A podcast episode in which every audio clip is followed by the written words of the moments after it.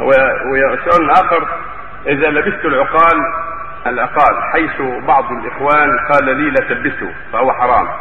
فهل هذا ليس في شيء؟ العقال ليس في شيء. طيب. سواء لبس عقال أو خيط أو عمامه ما في بس كله لا بس الأمور هذه ما في إلا على وجه يكون فيه مشابها للكفار فشيء فيه مشابهة للكفار لا يفعله أما ما دام ملابس يلبسها المسلمون فلا خير